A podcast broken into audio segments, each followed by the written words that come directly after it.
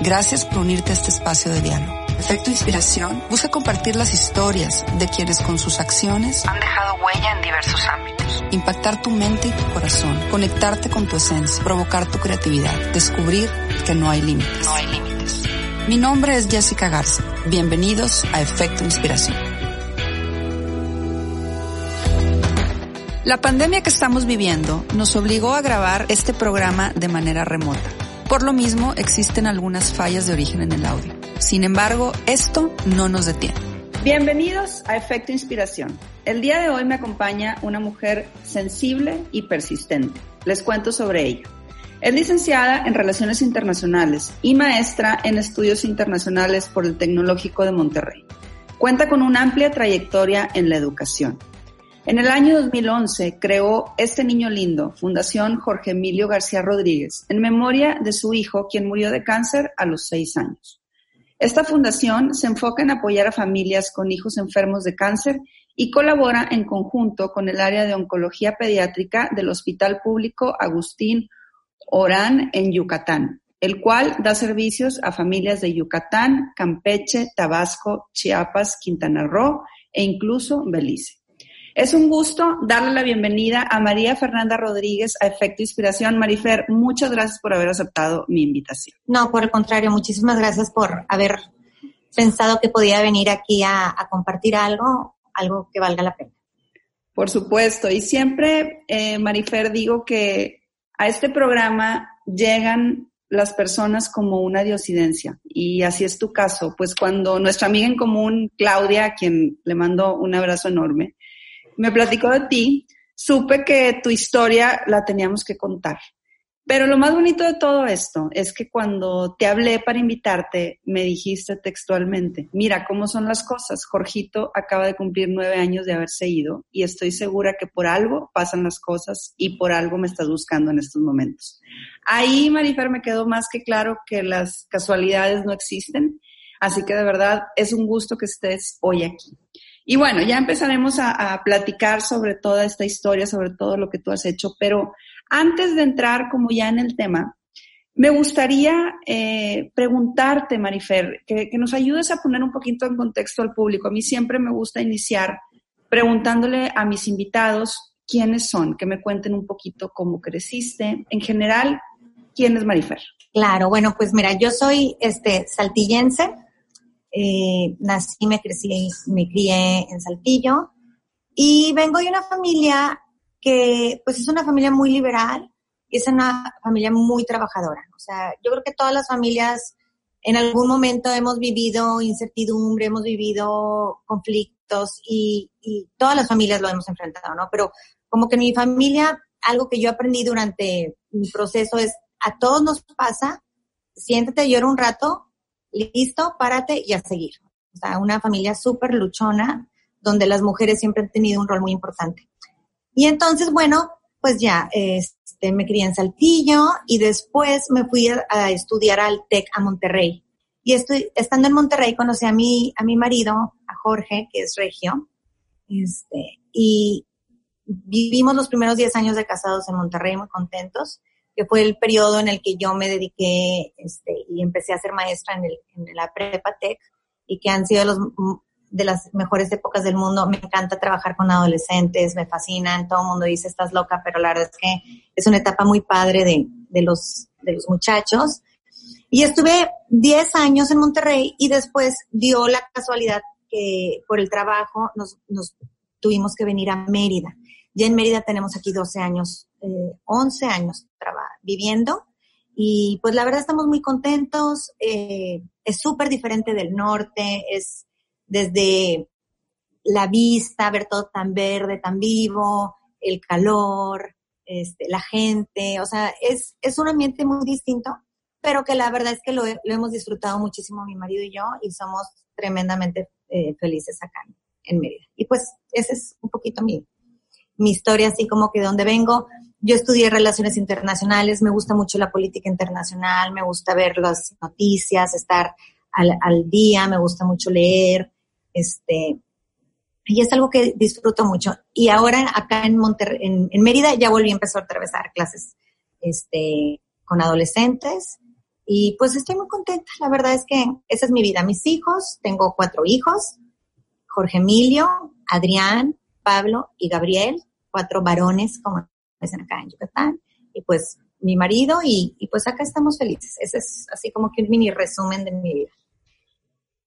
me, encanta esto que dices de las diferencias del norte con, con, el sur y qué afortunada que puedas vivir las dos partes y que puedas como experimentar estas dos culturas que a pesar de ser un mismo país, de alguna manera son, son dos culturas. Pero me encanta también, eh, ahorita que mencionas sobre tus cuatro hijos, Marifer. Eh, platícame cómo empiezas a formar tu familia. Cuéntame cómo llegan tus hijos a tu vida. Cuéntame eh, un poquito de, de, ellos cuatro, cómo, cómo empiezan, cómo nacen, dónde. Platícame un poco de, todo, de esa parte. Ok, bueno, pues mira, yo, así como un poquito de antecedentes, este, yo tengo tres hermanos, o sea, somos mi hermana Rosy y yo, y luego están los pilones que les llevamos 12 y 13 años, Daniela y Ariel. Y al estar yo tener ya 13 años, cuando nacieron mis hermanitos, pues yo me di cuenta del trabajo y de la responsabilidad que es tener un hijo. Entonces, bueno, ya cuando nos casamos, yo la verdad al principio yo no quería tener bebés, este, vaya, yo me quería esperar, de tener sí quería tener, pero no casarme y luego, luego embarazarme, porque yo decía, es que es mucho trabajo, es mucha responsabilidad. Este, y bueno, finalmente me convenció mi marido y me convenció porque me dijo, ándale, por favor, no quiero tener 60 años y seguir pagando el TEC de Monterrey. Y yo, ok, ya me, me convenciste, tienes razón. Y bueno, afortunadamente primero nació Jorge Emilio, una bendición, una emoción, tú sabes lo que es tener tu bebito por primera vez, ser mamá, o sea, demasiado, lo, lo gocé muchísimo. Y después, a los dos años, nació Adrián, este, que Adrián es, es un personaje, es un niño súper diferente, cariñoso, es tierno. Y a los dos años nace Pablito, que es el divertido, el relajiento, el más así amiguero de la familia. Y este, pues ya cuando nace Pablito, como que dijimos, yo creo que tres es suficiente, es un muy buen número, era mucha chamba, este, es mucha chamba, se llevan muy poquito tiempo. Y Adrián, mi hijo, el del medio, nos, nos dimos cuenta, este, él tiene déficit de atención con hiperactividad e impulsividad muy fuerte. Entonces, obvio, era una chamba, o sea, él, él en sí solo eh, era un trabajar. Entonces, como que dijimos, ahí cerramos la fábrica, este, y después pasa lo de Jorgito. Después Jorgito se enferma y, y mi marido y yo como que nos abrimos un poquito la posibilidad de, de tener otro bebé. No fue fácil tomar la decisión. Este, y fue cuando ya llegó Gabriel y la verdad es que Gabriel, este, no sé si tú has escuchado hablar de los hijos arcoíris. Sí, ¿cómo no? Y, o sea, yo recuerdo que cuando la gente me veía ya con mi pancita, o sea, les, les robaba sonrisas. O sea, cuando recién había fallecido Jorgito, este, yo veía a la gente que me veía con una cara de tristeza, que más triste yo me ponía, porque yo creo que yo era el escenario que, que ninguna mujer quiere tener, ¿no? O sea, yo era, no, no que me sintiera la pestada, pero sí como que me, me veía la gente y la gente sufría de verme, de pensar, pues lo que nos había pasado. Y cuando ya tuve, o sea, estaba embarazada, la, la actitud de la gente fue súper diferente, fue súper positiva, mis hijos. Y sí, Gabriel vino a la familia a traer, pues, mucha esperanza, o sea, mucha esperanza de que puedes volver a ser feliz, de que, de que puedes andar cargando con tu dolor, este, y, y con tu alegría al mismo tiempo. O sea, que es cuestión de tiempo de agarrar ese ritmo para aprender a vivir con dos emociones tan fuertes, pero se puede. Y hablando precisamente de, pues, de este cambio de vida que, te vino eh, con, la enfermedad de Jorgito, Marifer, platícame un poquito sobre ese proceso. Cuéntame cómo se dan cuenta que tu hijo estaba enfermo y cómo fue todo el proceso de su enfermedad hasta que Dios decide llevárselo al cielo. Pues mira, afortunadamente fue muy rápido. Este, y lo digo afortunadamente porque ninguna madre quiere ver sufrir a su hijo. Este, Jorgito siempre fue un niño así petit, era delgadito, chiquito, y mi marido sale de viaje, entonces como, me acuerdo que salió como que varios días de viaje y regresó, y me dijo, lo veo muy flaquito, y yo, y yo pues, está flaquito, o sea, no, es que lo veas, es que así está, y me dice, no, lo veo muy flaquito. Este, y yo, bueno, que tienes razón, y no sé, pero mis hijos siempre en verano se estiran y de repente se ven flaquillos, ¿y qué había ocurrido? Después lo veía muy cansado, pero esto te estoy hablando que en cuestión de cuatro días, no quería salir a jugar, se quería quedar acostado, se me hacía raro y empezó que tenía un dolor de estómago.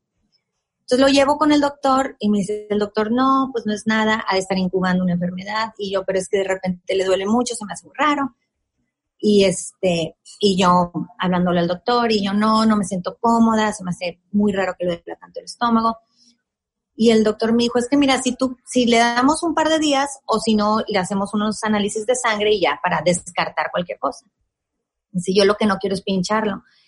Y yo le dije, no, o sea, a mí, digo, le va a doler un ratito, pero una vez que sepamos qué es lo que tiene, ya podemos empezarlo a tratar.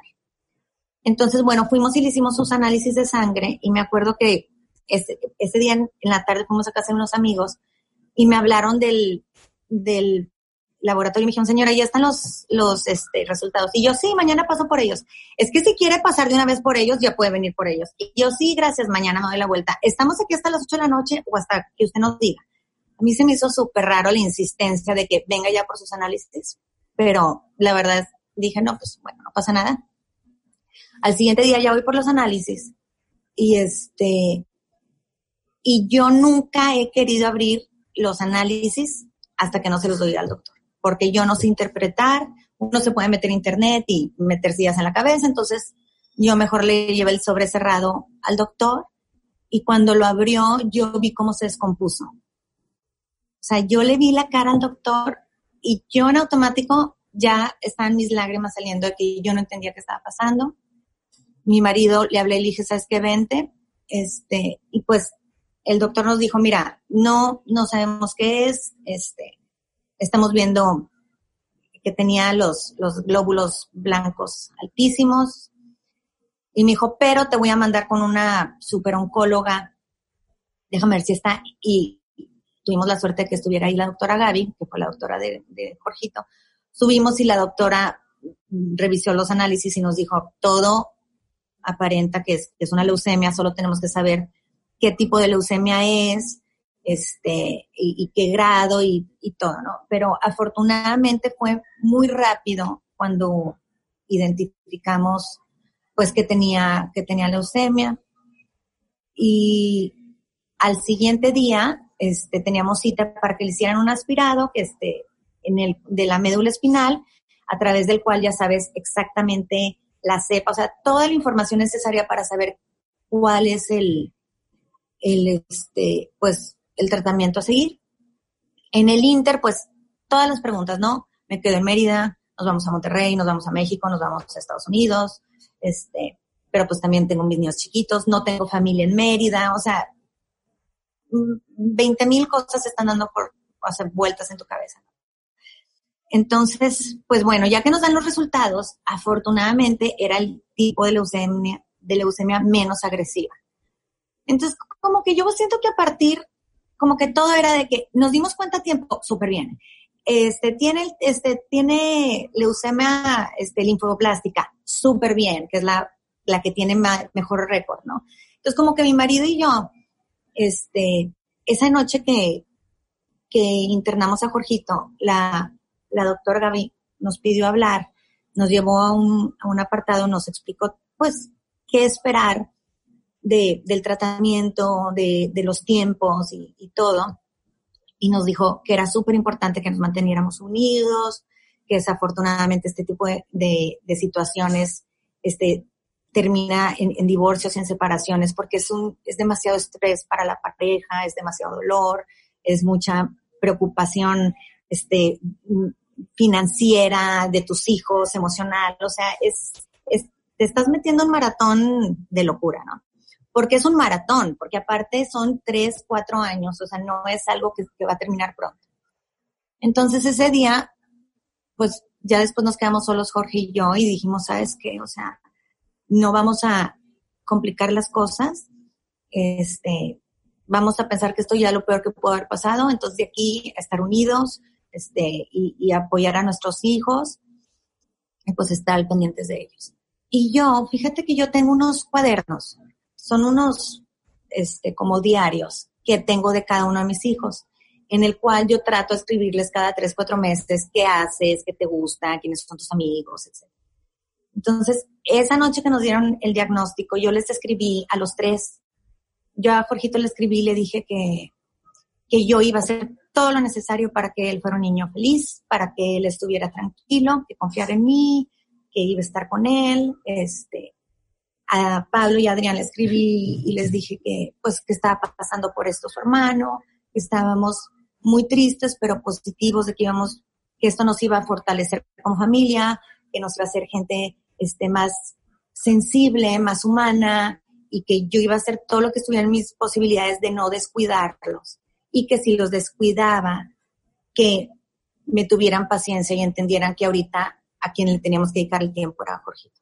Entonces, pues desde entonces tratamos de generar como que un equilibrio. Mi marido y yo fue, fue muy cansado. Jorgito estuvo, este, Jorgito estuvo eh, hospitalizado un mes completo y entonces ese mes yo dormía con él en la mañana, llegaba mi marido y yo me iba rápido a la casa para desayunar con los niños, estar un rato y luego yo regresaba y él se iba a la oficina y luego yo me iba a comer con ellos. Entonces andábamos así para tratando de que, de que Adrián y Pablo no, no se sintieran solos. Estaban súper chiquitos, ellos tenían este, cuatro y dos años, pero pues claro que ellos sienten, ellos perciben, ¿no? Este, lo que está ocurriendo. Y entonces, bueno, e, ese mes que estuvimos en interna, estuvo internado, pues la verdad es que fue un mes súper bonito porque hacíamos manualidades, hacíamos actividades, este, le encantaba Harry Potter y le leí todos los libros y tenía seis años, pero él calladito escuchando y yo, a ver, me estás poniendo atención y él sí, mami, sí, pasó esto y esto y esto. Este, dibujábamos, o sea, la verdad es que dentro de, lo triste, yo siento que, que Dios dijo, ¿sabes qué? Te voy a dar este tiempo para que goces a tu hijo, para que lo ames, para que él sepa lo mucho que lo amas y, y tú también puedas darte el, tiempo de demostrárselo y, y, darle todo tu amor. Y bueno, a los tres meses, bueno, un poquito antes, fuimos a Houston porque aplicamos a St. Jude's Children's Hospital para que fuera ya a tratamiento. Y, y nos dijeron que no, que no lo podían aceptar porque nos dijeron, el caso que tiene tu hijo es el más sencillo. El tratamiento que le estás dando es el correcto. O sea, este, la verdad, vamos a dejar este espacio para un cáncer más complicado para niños que tienen mayor necesidad. O sea, tú estás en súper buenas manos, la doctora Gaby, de hecho, este, estudió y estuvo algún tiempo allá en el St. Jude's, pero seguíamos como que con la cosita. Entonces fuimos a, a Houston, este, al Texas Children's Hospital, igual nos dijeron, va muy bien, está perfecto lo que le están dando, etc. Pero regresando de Houston y no, no sé por qué y ni vale la pena pensarlo, pero Jorgito regresamos y, a Jorgito agarró una bacteria. No sabemos en qué momento. Este, y regresamos a Mérida, estuvo hospitalizado unos 10 días, pero pues prácticamente ya en coma, fue algo así súper rápido. Y, y ya, o sea, un, falleció un domingo en la mañana. El día anterior yo fui a platicar con unas amigas que me dijeron, te van a abrir los chakras, que no sé qué, porque yo andaba muy estresada. Yo, yo estaba así de que háganme lo que sea, si me va a ayudar a estar más tranquila. Y lo que me dijo mi amiga, me dijo, me dijo, ponte en las manos de Dios, o sea, ponte en las manos de Dios. Jesús está con Jorgito y en su habitación, o sea, y yo, ay, o sea, justo era lo que no quería hacer, ¿no? Y, perdonando, un poquito sensible. Y ese día, en la tarde, fui al hospital y, y, le dije, este, y le dije a Jesús, o sea, te entrego mi hijo y que se haga tu voluntad en la tierra como en el cielo. O sea, no te voy a pedir que lo cubres que me lo dejes aquí. simplemente te voy a decir que hagas lo que sea mejor para mi hijo. Y yo sé que tú lo quieres igual o más que yo y, y sé que vas a hacer lo mejor que él necesita, ¿no? Y yo creo que fue el momento en el que yo como que le di permiso a Jorgito. O sea, que le dije, mi vida, yo aquí estoy y siempre voy a estar aquí. Y, y tú lo que tú necesites. Y yo, no sé, yo ya sabía qué iba a pasar. No, no hay manera de explicarlo. Este, obviamente fue terrible. No, no se puede describir. Este, y es algo que desafortunadamente nunca te va a dejar, ¿no? O sea, nunca te va a faltar. Digo, o sea, cada vez que me siento a la mesa con mi familia, yo sé que hay una silla vacía. En las noches que, que paso a darle su besito y, y acurrucarlos, me falta darle un besito y un abrazo a alguien. Este, ahorita su generación hubiera paso a prepa y pues son así como que los recuerditos, pero sí, sí, sí a la Mari del 2011 le hubieras dicho, Mari, vas a estar así, vas a hacer esto, te vas a reír, vas a seguir cantando, vas a seguir, yo hubiera dicho no. O sea, nunca lo hubiera creído posible. Ese primer año fue un año muy difícil y yo lloraba mucho, pero lloraba por mí. Yo, yo lloraba por mí porque yo la verdad es que me gusta echar relajo y soy bromista y soy súper cotorra. Y yo me sentía muy triste porque si es que ya, ya no voy a ser feliz. Y, y me sentía triste porque yo ya no iba a ser yo y porque mis hijos ya no iban a tener a la mamá relajienta y, y yo sentía que me estaba perdiendo en ese proceso. Y, y, me da mucha tristeza pensar todo lo que me queda de vida y estar tan triste. Pero no me duró yo creo que ni dos meses el sentimiento. ¿Por qué? Porque al final de cuentas dije, a ver, Jorgito era súper alegre. Era bien lindo, era muy tierno. Entonces yo lo que aprendí con mi tanatóloga y con mis amigas fue a decir, voy a honrar a mi hijo en vida como él fue en vida. O sea, Jorgito no fue la enfermedad, Jorgito no es su muerte, o sea, Jorgito era luz, era alegría, era como un alma vieja, o sea, no como, no sé cómo explicarte, pero son de, de esos de esas personas que las ves y hasta te inspira como que tranquilidad, muy tierno, muy como que maduro. Este, era un señorcito. Y, y entonces sí creo que, que puedes volver a ser feliz y que puedes volver a, agarrar el micrófono del karaoke y no soltarlo como suelo hacer. Pero siempre está como que un poquito esa, esa sombra atrás a veces. Y Aquí algo que también aprendí en este proceso es que la mente es súper poderosa y tú le vas a dar el control al dolor o a la felicidad y tú le abres la puerta como tú se la quieras dar. Y creo que es válido el día que uno dice, hoy quiero llorar y, me quiero acostar y me quiero tumbar porque, porque traigo mucho sentimiento y creo que es válido, pero también es importante saber darle tú ese espacio a tu dolor y a tu tristeza y también abrirle la puerta a la alegría, a la felicidad, porque eso es lo que, pues, al final de cuentas, nuestros hijos vivos o no, o que viven en, en otro lugar como Jorgito, que tiene otro código postal, eso es lo que quieren de su mamá, o sea, quieren una mamá feliz, ¿no? Entonces, pues, fue un proceso súper corto, Jessy, o sea, fueron tres meses, tres meses de su diagnóstico a que falleció. Pero yo estoy convencida que Dios dijo, te voy a dar esos tres meses, Mari, para que tú estés con tu niño y, le des todo el amor. Y parte creo que de esa sanación, este, de esa capacidad de, de, intentar vivir con la realidad y aceptar lo que pasó, porque es bien difícil este, poderlo hacer. Pero parte de eso tiene que ver con ese periodo que tuvimos mi marido y yo de, de tranquilidad, de cero culpas, de, de sentir amor y de sentir agradecimiento. Entonces, eso nos dio muchísima paz. Entonces, yo doy gracias porque fue en esas condiciones en las que se fue Jorgito, o sea, de poder convivir, de poder estar juntos con sus hermanos y, y pues obvio que lo quisiera tener conmigo mil veces más, ¿no? Este, pero pues esa no es opción. Entonces, pero ser feliz sí es, sí es opción. Y, y, sí es la opción que yo elijo. Y, yo, te, yo quiero agradecerte mucho que, que nos abras tu corazón así.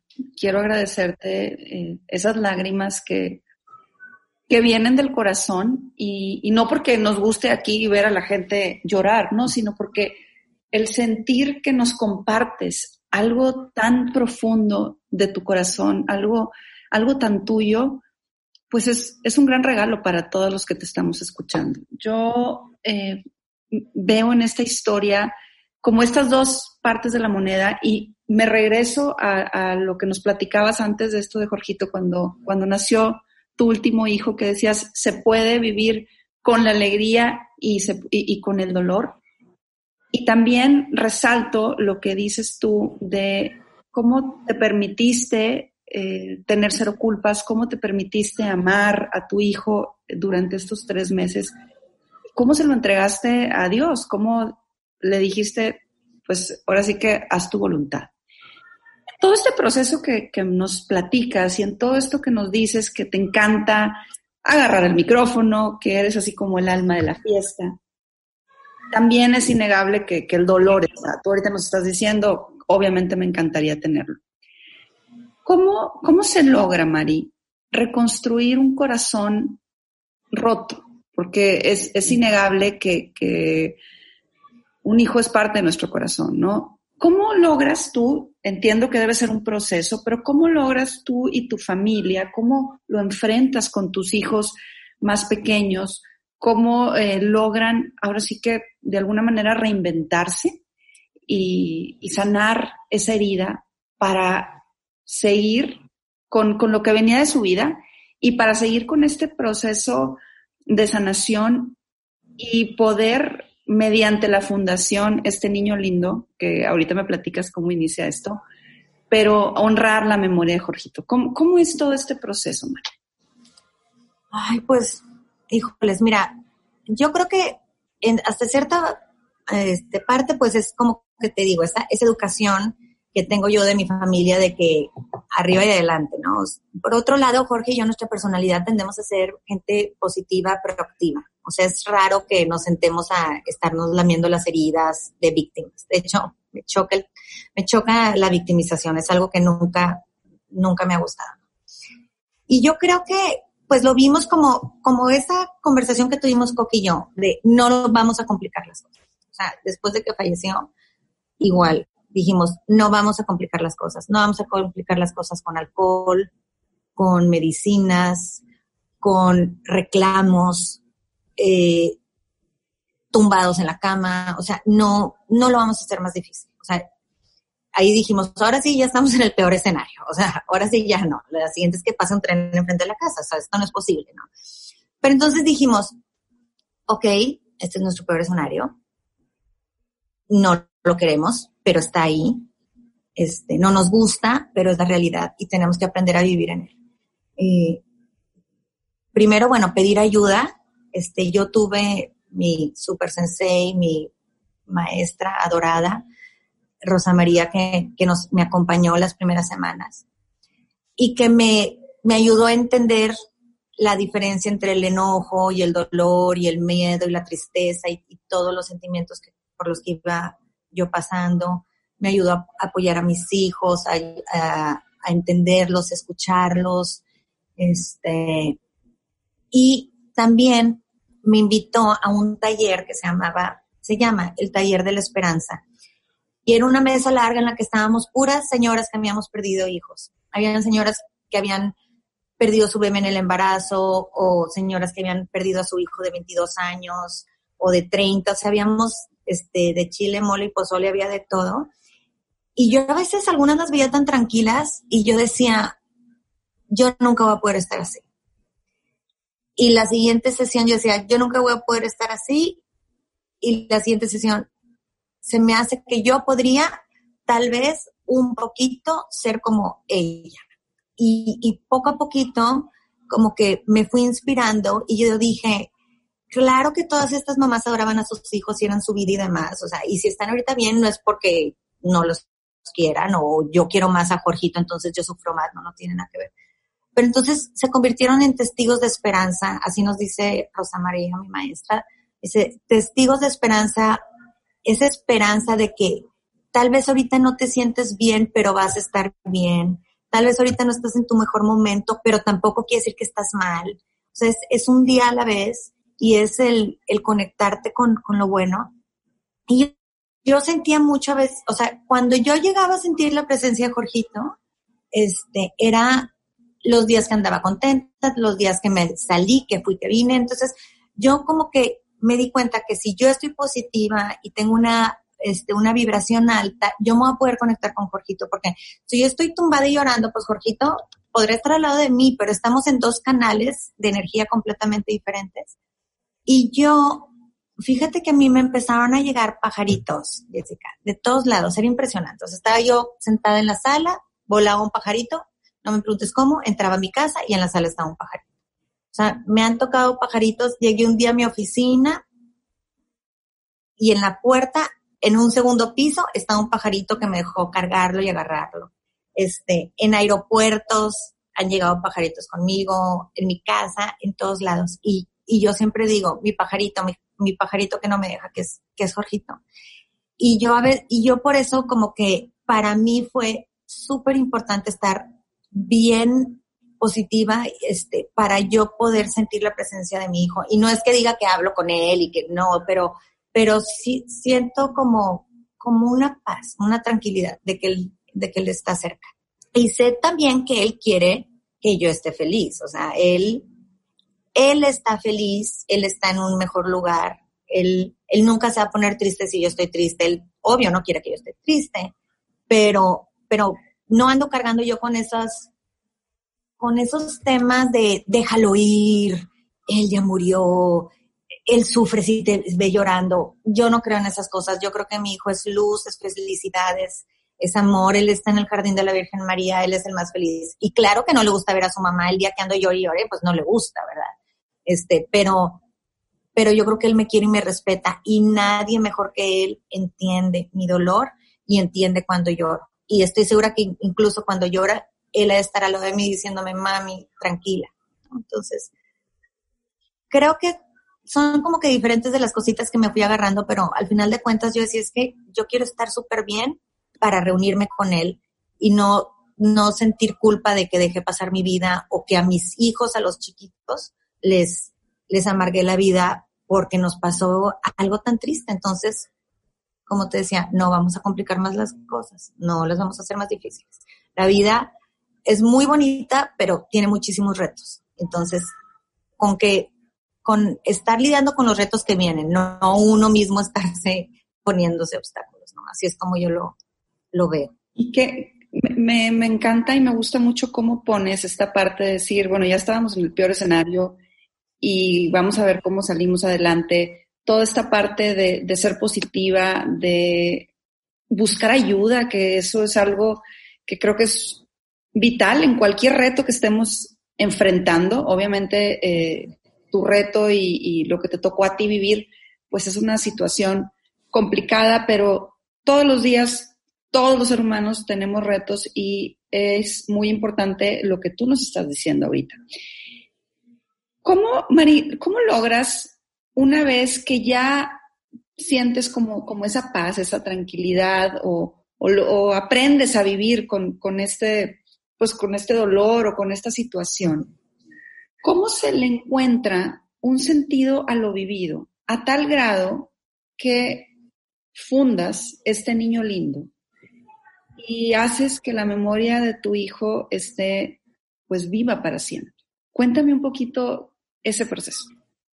Pues mira, la verdad es que la fundación empezó desde que Jorgito estaba vivo. O sea, a los dos, tres días, yo estaba platicando con mi hermana Rosy, la mayor, y yo le dije, es que esto pasó por algo, hermana. O sea, esto va a hacer que Jorge Emilio sea un niño súper humano, súper super sensible, y, este, y nosotros como familia, y, y entonces como que dijimos, bueno, vamos pues a tratar de ayudar a otras familias que están en el mismo escenario. Entonces, de hecho, la primera actividad que hicimos, que fue una colecta de material didáctico, este, Jorgito o sea, una vez que juntamos este, juegos para jugar en la mesa, o sea, en la cama, etcétera, que un niño sí pueda jugar. Este, Jorgito me ayudó a acomodarlos, o sea, fue la primera actividad. Y, al principio, pues sí veíamos a la fundación como algo más lúdico, enfocado en los niños, que entretenerlos, o sea, yo la verdad me encantan las manualidades y soy, pues sí soy algo creativa, entonces con Jorgito, bueno, hacíamos cualquier cantidad de cosas ahí en el, en el hospital.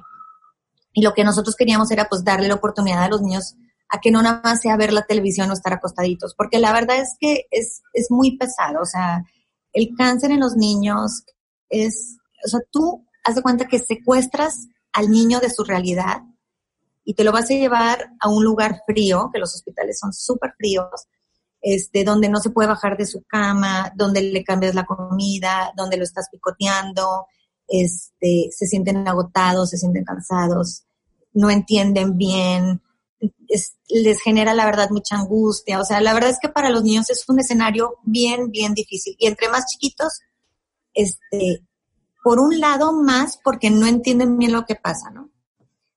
Y entonces, bueno, yo, yo veía como, como algo así para que los niños la pasen bien. Pero esa última semana que Jorgito te platiqué que pues estaba en cuidados intensivos, que ya ni siquiera podíamos entrar a verlo que estábamos mi marido y yo agotados, cansadísimos, preocupados, este, porque no estamos viendo a sus hermanos, este, afortunadamente en el tema económico pues no era un problema, pero al final de cuentas es un desgaste emocional, físico y económico muy fuerte tener a un, a un enfermo este, de cáncer, ¿no? Entonces fue ahí platicando mi marido y yo dijimos, sabes que no, la fundación lo tenemos que agarrar en serio y lo vamos a enfocar a apoyar a los padres de familia, porque a veces eh, el caretaker, ¿no? El cuidador se nos olvida, el que no durmió toda la noche, este, el que estuvo parado o sentado en una silla y le duele la espalda, pero no importa, anda cuidando al enfermo y lo lleva y lo trae, es, es un desgaste muy fuerte. Entonces, nosotros decidimos que nuestro trabajo y enfoque en el momento en que lo hiciéramos iba a, tener el objetivo de, de, pues, liberar un poquito de, de peso a los padres de familia. Y la primera actividad que realicé fue como a las, como al mes de que falleció Jorgito, lo cual la verdad creo que está mal, este, que no me diese tiempo, que, que yo ya quería empezar a hacer algo, o sea, como que, como que yo creo que era o me pongo a hacer algo o me voy a ir por un túnel hasta China y ya no me encuentran. Entonces decidí mejor ponerme a hacer algo y reunimos fondos y pudimos comprar más de 100 mochilas. Este, había un promedio de 100 niños en tratamiento en el hospital Agustín Orán, que es el, que es como el hospital universitario de Monterrey, Es un hospital público, este, y que también es de la universidad y, este, tiene el área de oncología pediátrica, está de primera es la más grande e importante acá al sureste. Entonces, bueno, les compramos mochilas. Yo a Jorgito le tenía su mochila, que era la del hospital, en la que estaban sus colores, sus lápices, sus juegos, su muñequito, sus este ninjago que le encantaban. Todo estaba listo y entonces él sabía que yo vámonos al hospital. Y entonces él ya sabía que en su maletita guardaba sus cosas. Entonces eso fue lo que quisimos hacer. Y le regalamos a cada niño una mochila y en las mochilas venía este, cubrebocas, guantes de látex, eh, jabón, shampoo, este, una toalla, una cobija, este, un termómetro, o sea, puras cosas útiles. Y casi siempre lo que les regalamos a las familias son cosas que les sirvan, este, que lo utilicen, ¿no? Este, yo creo que también es bueno regalar juguetitos o dulces y demás, pero tienen necesidades más apremiantes. Y más acá los niños de sureste, que la verdad acá hay muchísima pobreza, este, que muchos de los niños, o sea, me han tocado papás que no hablan español, que solo hablan maya, que me han tocado niños que no tienen baños en su casa, que tienen piso de, tierra. O sea, sí es, es impresionante la, la, disparidad, esa brecha que está entre, entre los que tienen y los que no tienen nada. Y entonces ahí fue cuando dijimos, este, cosas útiles y necesarias, porque yo no, la verdad, no acababa de entender el nivel de pobreza de, de alguno de los niños que se, que se atendían en el oral. Y un día que fui y vi un niño que en una bolsa de cuenta de Soriana traía sus cosas le vi sus piecitos llenos, así, sus uñitas llenas de lodo, pues claro, si está todo el día en la tierra. Y fue así como que un balde de agua fría y, fue ese compromiso de decir, de alguna manera vamos a poder ayudar y, y liberar a la gente. Y la verdad es que fue un proceso súper bonito porque se siente bien padre poder ayudar. O sea, se convirtió casi creo que como en una droga para mí. Este, me inspiraba muchísimo ayudar y, asistir y mejoras a hogares, o sea, poner piso firme, techo firme en casas, baños, este, además de entrega de despensas mensuales, etcétera. Y ha sido un proceso muy bonito. La fundación ha ido cambiando. Eh, hace un año y medio eh, yo necesité hacer como que un, como un año, como una pausa, porque haz de cuenta que me alcanzó el duelo y por eso decía ahorita que tal vez fue un error arrancarme tan rápido a hacer algo, pero también esa es totalmente mi, mi personalidad. Pero en algún momento me alcanzó. Fíjate que este, la fundación eh, forma parte de el, es un grupo de trabajo en el que está gobierno y sociedad civil que ayuda este, a los niños con cáncer del estado de Yucatán. Y entonces estando ahí eh, me invitaron y yo hice una guía de primeros cuidados para los niños con cáncer. Entonces es, es una guía que al niño que le están dando en ese momento el diagnóstico, se le entrega la guía y en la guía viene explicando qué es el cáncer, los tipos de cáncer, cuáles son los síntomas, este, cuáles son los tratamientos y luego medidas de higiene, medidas, este, cómo tenerle su, su área donde el chiquito está. O sea, una guía súper completa. La hicimos en español y en inglés porque tenemos niños de Belice que hablan en inglés que se vienen a atender acá.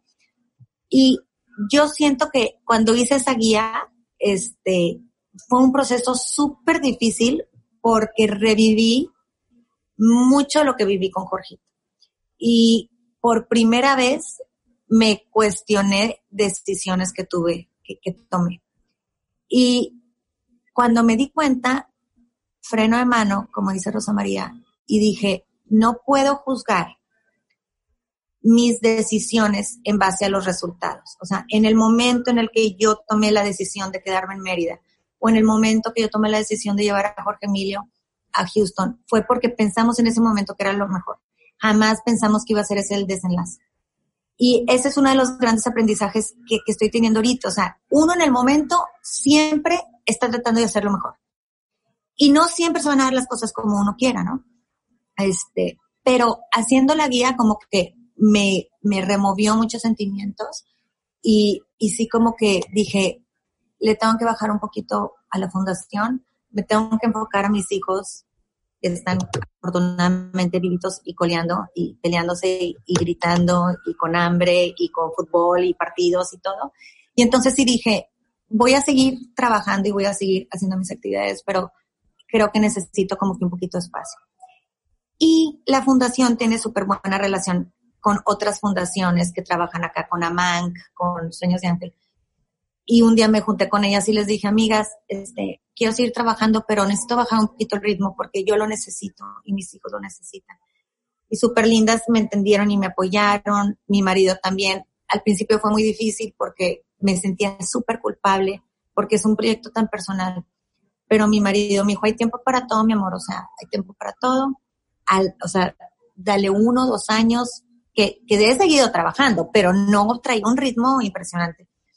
Ahorita, este, pues bajamos un poquito el ritmo, pero me siento más tranquila, me siento bien y creo que es, eso es algo de los, de lo que también tenemos que ir, este, es de las cosas que tenemos que ir eh, aprendiendo a entendernos y aceptar en el momento que necesitamos un descanso, en el momento que necesitamos ayuda, en el momento en el que queremos decir no, no voy. O sea, eso también es súper liberador tener esa capacidad de, decir, ahorita sí quiero y sí puedo, y ahorita no, me disculpo.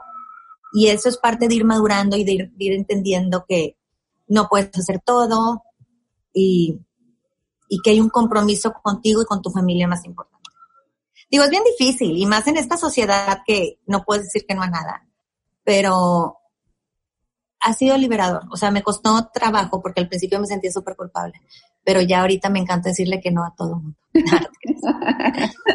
no, y se vale, se vale, Mari. Y el hecho de que tú seas tan transparente y que te hayas escuchado a ti misma y que hayas hecho esa pausa, estoy segura que te va a dar todavía más fuerza para cuando estés lista, eh, para retomar las actividades que, que, estén pendientes, que como dices, sigues trabajando a un, a un ritmo que ahorita necesitas tener. Me parece muy sabio de tu parte. Tan sabio como esta frase que es el lema de la fundación, que dice, la mayor recompensa de amar es amar. Me encanta. Platícame un poco de... Me encanta esa frase. Fíjate que cuando inauguraron la nueva área este, de oncología pediátrica del, del Hospital Orán, yo llevé a, un padre a que diera la misa y, que bendijera el lugar. Y él, y él dijo, él, él ahí dijo, la mayor, este, o sea, el mayor privilegio, el, el mayor premio que tú puedes tener de dar es poder dar. O sea, de amar es amar. Y esto lo, lo decía porque si tú haces algo esperando aplausos, si tú haces algo esperando 100 likes o yo qué sé, estás perdiendo tu tiempo. O sea, y yo por eso, y, y como te dije ahorita, para mí era así como que hasta una droga, ir y hacer algo por alguien que igual y esa persona ni se enteró que tú fuiste a hacer algo por esa persona, pero se siente tan padre, se siente tan bonito poder ayudar y regalar. Y, y tu recompensa es tener la capacidad de hacerlo. Y tener esa capacidad no es económica, es de abrir tu, tu mente y tu corazón a las necesidades o a las realidades de otras personas. Y, y es algo que con mis hijos, o sea, siempre se los he tratado de inculcar. Mis niños me, me apoyan muchísimo en la fundación, me ayudan, les gusta. Este, siempre dicen, cuando yo sea grande y sea rico, te voy a ayudar en la fundación y te voy a hacer un hospital y te voy a hacer esto y lo otro. Y yo, ok, ok. Este, es algo muy personal, es algo muy bonito, pero, pero va un poquito en ese sentido, como que se convirtió en ese legado que nos dejó Jorge Emilio, este, haber trabajado en la fundación y con otras fundaciones me ha acercado a muchísima gente muy diferente de, de, de otros rumbos, de otras formas que te van enriqueciendo y que te van aportando y vas creciendo en el camino y la verdad es, es muy bonito. O sea, yo disfruto este, muchísimo poder hacer este trabajo social que para mí, o sea, yo como digo, bueno, así como a uno le llevo al fútbol y al otro lo tengo que recoger de natación, pues ese tiempo de Jorgito se lo, se lo dedico a la fundación. Y es algo que, pues, te hace sentir muy bien y que además nuestro país lo necesita. O sea, en definitiva, este, desafortunadamente, necesidades hay muchísimas y los recursos son súper limitados. Estoy totalmente de acuerdo contigo, Mari. Y es muy reconfortante escuchar tu testimonio y escuchar tus palabras, porque tu vida, como la de cualquier persona, pues es una montaña rusa, ¿no? Eh, de, muchísimas emociones. Tú traes muchas cachuchas, la cachucha de mamá, eh, la cachucha de la fundación, como maestra, como esposa, como amiga. Y has recorrido un camino sumamente interesante. Has recorrido un camino donde esa montaña rusa a veces te trae de cabeza y a veces te trae arriba y a veces te trae abajo. Si pudieras resumirme todo este, todo este camino de Mari, toda esta vida, desde que me platicas que estabas en Saltillo hasta ahora que estás en Mérida, toda esta montaña rusa de emociones, todo esto que viviste con Jorgito, todo lo que estás viviendo con tus otros hijos, la llegada de tu hijo arcoíris, todo este proceso, ¿qué has encontrado en este camino? ¿Cómo podrías resumírmelo,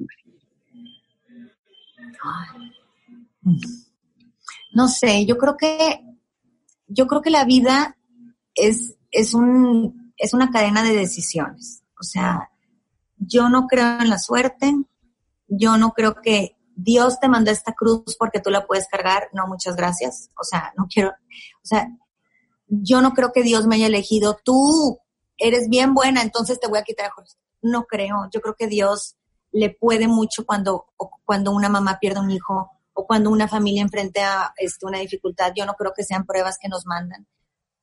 Y hay cosas que están en nuestro control y hay cosas que están fuera de nuestro control. Pero la forma en que reaccionamos ante eso sí está siempre 100% en nuestro control. Y la decisión que llegamos a tomar. O sea, yo no pude controlar la, enfermedad o la muerte de mi hijo. Y hay cosas que sí están bajo mi control, pero muchas no. Y, y, creo que son estas decisiones que día a día tomamos, esas decisiones de voy a ser feliz, esa decisión de voy a tomar lo mejor. Y, y no, y el ser positivo no es no es pensar que todo es perfecto y que todo está súper bien y, que no va a pasar nada. O sea, el ser positivo es entender la situación, aceptarla o molestarte o estar enojado, pero entonces después decir, bueno, ya, ¿qué es lo que tengo que hacer para estar en un mejor momento y en un mejor lugar? Y creo que eso es parte de por qué me choca la victimización, porque yo creo que está en que Dios nos dio nuestro libre albedrío y la capacidad de, de, este, de encontrar una manera proactiva de salir de diferentes situaciones.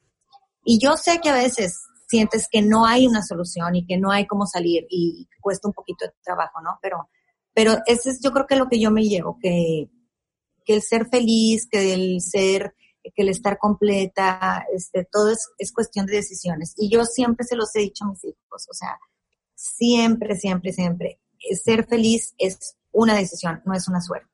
Y está en ti el ser feliz y ver lo bueno o está en ti el estar amargado o estar triste o frustrado y enfocarte en lo malo. Entonces, pues yo creo que es un poquito así de como, de como yo creo que yo enfrento mi vida, ¿no? al día al día, tratando yo de, de hacerme responsable de mi camino. Y eso me libera, porque depende de mí mi camino, no depende ni de mi marido, ni de mis papás, ni de mis hijos, es mi camino y claro que en el camino me preocupo por todos los que están alrededor, pero creo que este también es un tema muy importante que tenemos que tener las mujeres, que nos tenemos que asumir primero como mujer y ya después como mamá, como esposa, como amiga, porque después te quedas solita, ¿no? Entonces, pero si tú desde el principio te preocupas por ti y te atiendes y, y te quieres y te procuras, mejor vas a poder atender a los demás y mejor madre, mejor amiga, amante, novia, hermana vas a ser, ¿no? Entonces, este, no sé, como que tomar ese control de tu vida y, hasta donde puedes controlar, ¿no? Pero tomarlo y, no sé, hacer tu camino.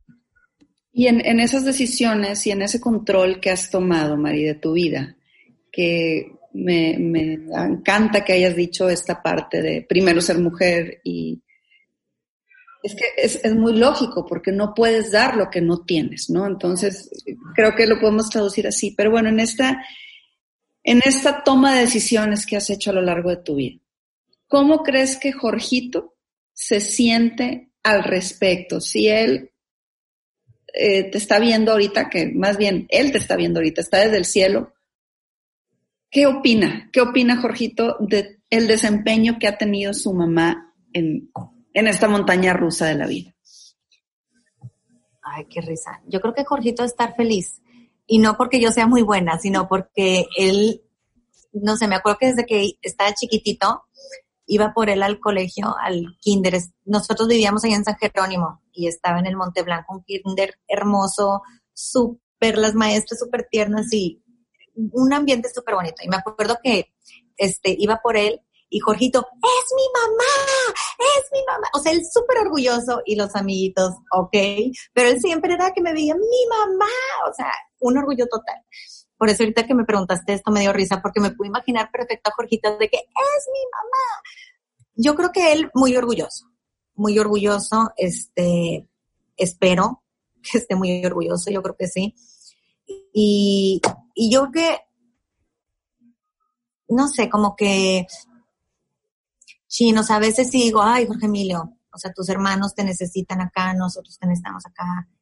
Y, y sí, no, no, no es fácil, lo extrañamos mucho, pero ese era su, su destino, o sea, su tiempo, como que él cumplió el tiempo que tenía que estar aquí y, y, y se fue dejándonos muchísimas enseñanzas y dejándonos pues una misión de vida súper bonita y que, que esa misión de vida, la verdad, no se limita nada más a la fundación, sino que en lo general nos hizo, o sea, toda la familia ser muchísimo más sensible y, más empático, que creo que es algo que también falta ahorita demasiado aquí en, en, en la realidad, en este mundo que va tan deprisa, que gracias a la maldita pandemia, disculpando la expresión, pero nos tuvimos que frenar y hacer un alto y, y, ver y, evaluar qué decisiones estamos tomando y qué haciendo.